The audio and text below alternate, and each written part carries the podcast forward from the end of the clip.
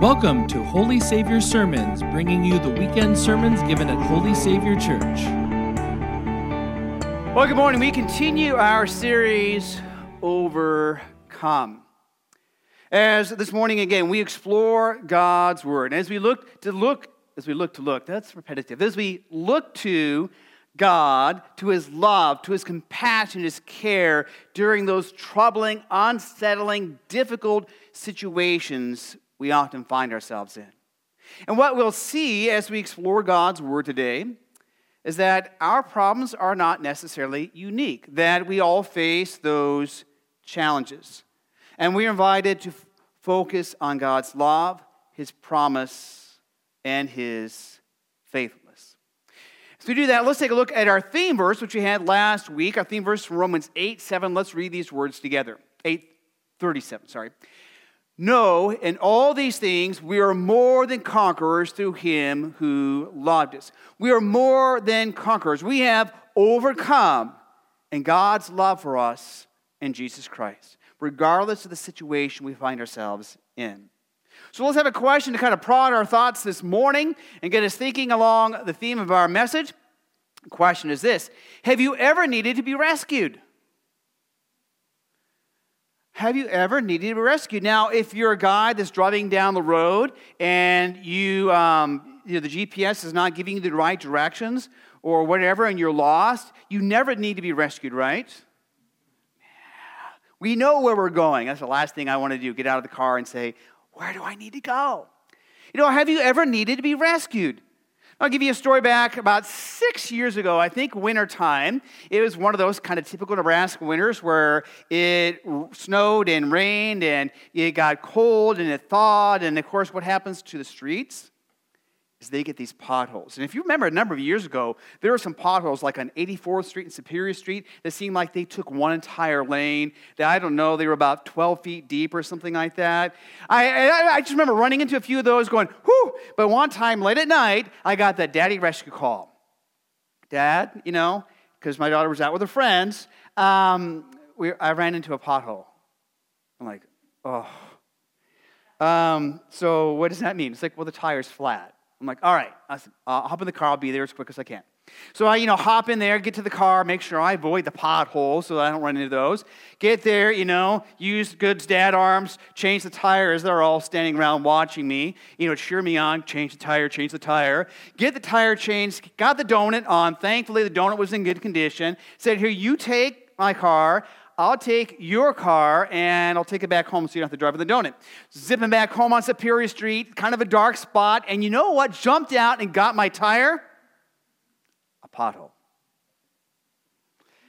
And, um, well, this time I'd one up my daughter because I bent the rim.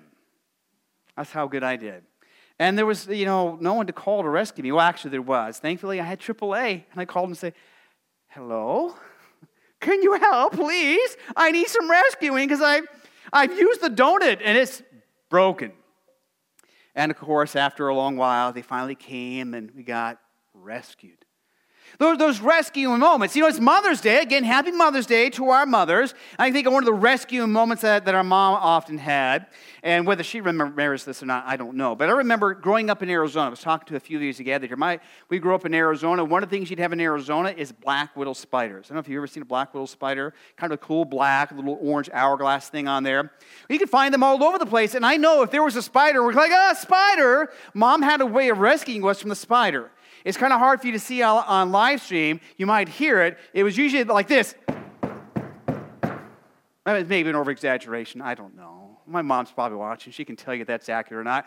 But she would. She'd stomp that spider dead, and we were rescued from that, you know, venomous, dangerous black widow spider. We all have moments when we need to be rescued, whether we realize it or not. Especially we have those moments, those situations we find ourselves in, we desperately are in need of rescue. And that's where we find God's people today. In this text of Exodus that we heard just a few moments earlier, God's people are in need of rescue.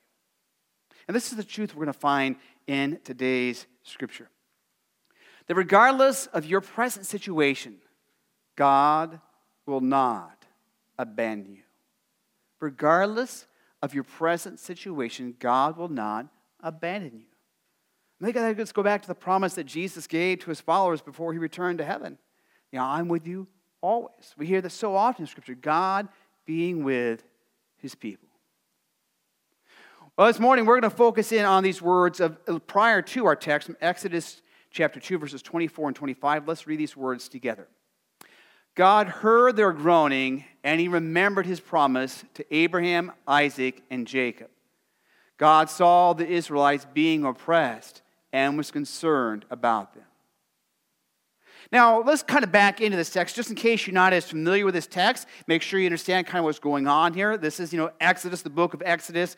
And what happened is that about 400 years ago, God's people, aka the Hebrew people, the descendants of Joseph, moved to Egypt. Now, the descendants of Joseph. This is Abraham, Isaac, and Jacob. So Jacob had 12 sons. One of the 12 sons was Joseph. You know, in that opening video, if you saw that, they talked about Leah, you know, who, you know, he didn't favor that wife, and he had, you know, Rachel, whom he loved, and they had two sons from her, and 10 from the other, and one of those sons was Joseph, and he loved Joseph. This is Joseph and the, you know, the coat of many colors, and his brothers get jealous.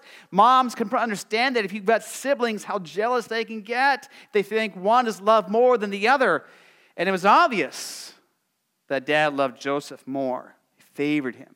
So they decided they're going to rough him up, beat him up, you know, decide they're going to murder him. And then one of the brothers says, let's not kill him, but, you know, we'll throw him in this cistern, and then these guys will sell him into slavery and get rid of that jerk. And so they do that. Joseph then, you know, is in Egypt. He is a servant, a slave, you know, in prison. The Pharaoh, the king of Egypt, has a dream about that he can't understand about these, you know, thin cows. And Joseph is able to interpret the dream, and says, hey, there's going to be a famine in the land. You better get ready. And so the Pharaoh puts Joseph in charge. And in doing so, you know, saves Egypt, and also all the nations from all the surrounding communities come into Egypt because they are the only place that has saved grain for those years of famine, including Joseph's family. And of course, if you're familiar with the story, you know that his brothers come, they don't recognize him, you know, and he kind of plays a little game with them, but eventually reveals himself, hey, it's Joseph. And they're terrified, and he says, hey, man, I forgive you. God had a plan here. And God's people then move to Egypt. They settle in there. You know, they establish their roots. But again, now 400 years has passed. And a number of things have happened. One, the population of these Hebrew people has continued to grow. And the Pharaoh, the king of Egypt at this time, has kind of forgotten who Joseph was. Again, it's been several hundred years. And the people then, in response to this, become a threat. And so the Pharaoh gives three commands. First is we're going to enslave these Hebrew people. We're going to give them harsh taskmasters. Secondly, we're going to ask the midwives to kill the baby boys when they are first born. And when that doesn't work, when that fails, then he has all the baby boys rounded up to throw them into the Nile River. And of course, again, in this video, we had Moses' mother who decides she's going to spare her baby boy by putting him in this basket, you know, and he floats down the river to the princess of Egypt, who sees him as a gift and she adopts him as his own son. So now Pharaoh grows up as a Pharaoh, sorry, Moses grows up as a prince of Egypt, like the DreamWorks, you know, cartoon, if you saw that movie a number of years ago, of the prince of Egypt.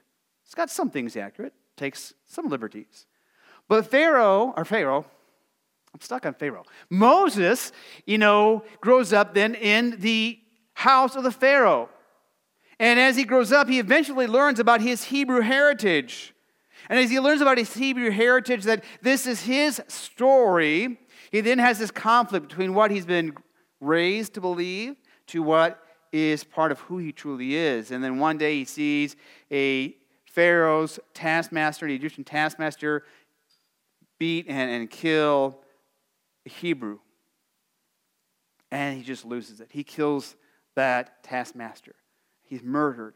And so he flees for his life out into the wilderness. He's there for, for years, you know, gets married, has a family, and begins questioning why this mountain is rumbling and thundering, kind of like maybe it was last night. and decides to investigate, goes up there and he finds this bush consumed in flames, but not burning. It's called a theophany because there in their moment, And that spot, is God.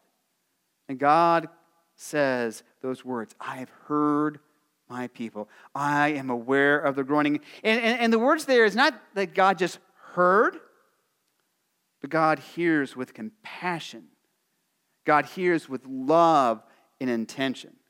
You think about, you know, for us, again, on Mother's Day, many of us, as we think about our mothers, our mothers heard a lot. Sometimes it was amazing what they can hear, right?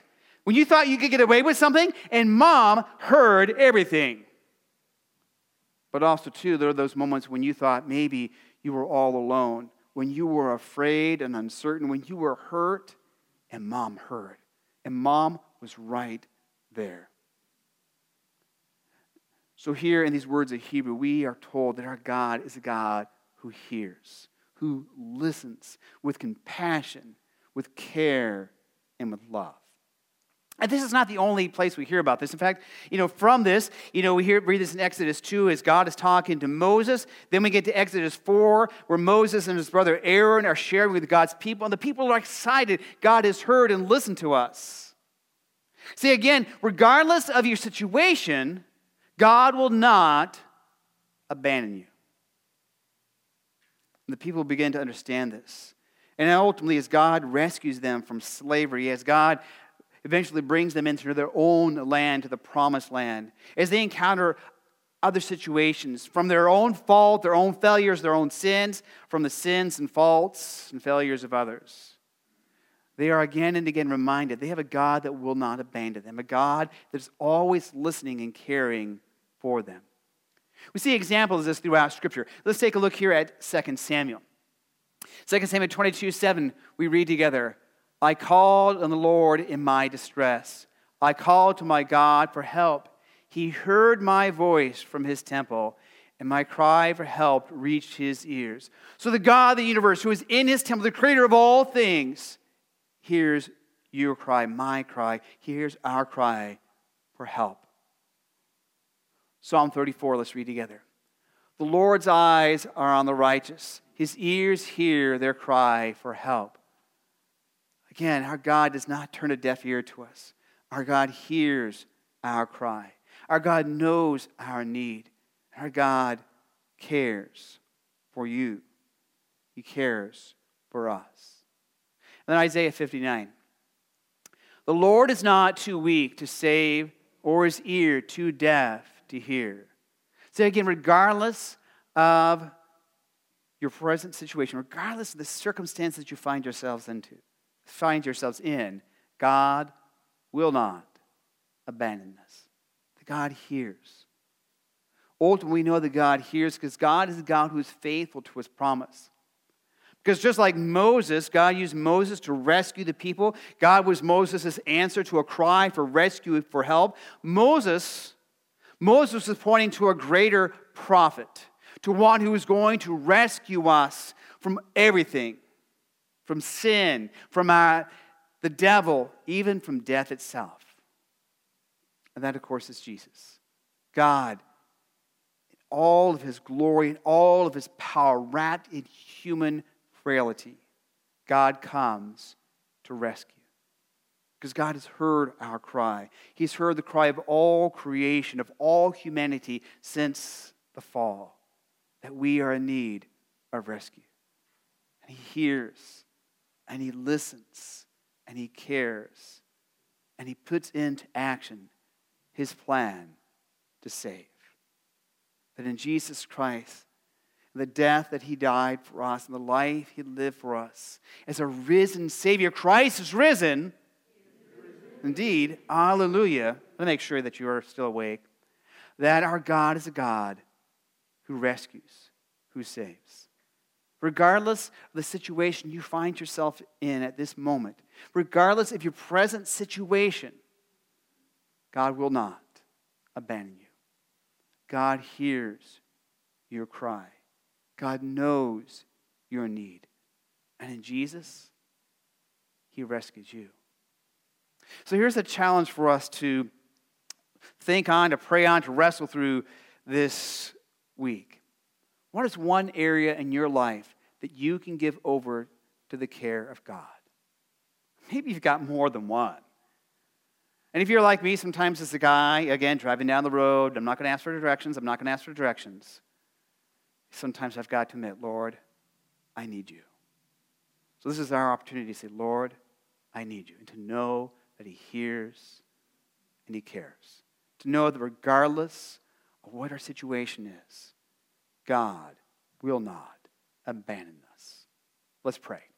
Lord God, we give you thanks and praise for the gift of your amazing love and grace. We give you thanks and praise that just like people long ago who faced difficult situations, whose circumstances seemed overwhelming, the Lord, they could call out to you.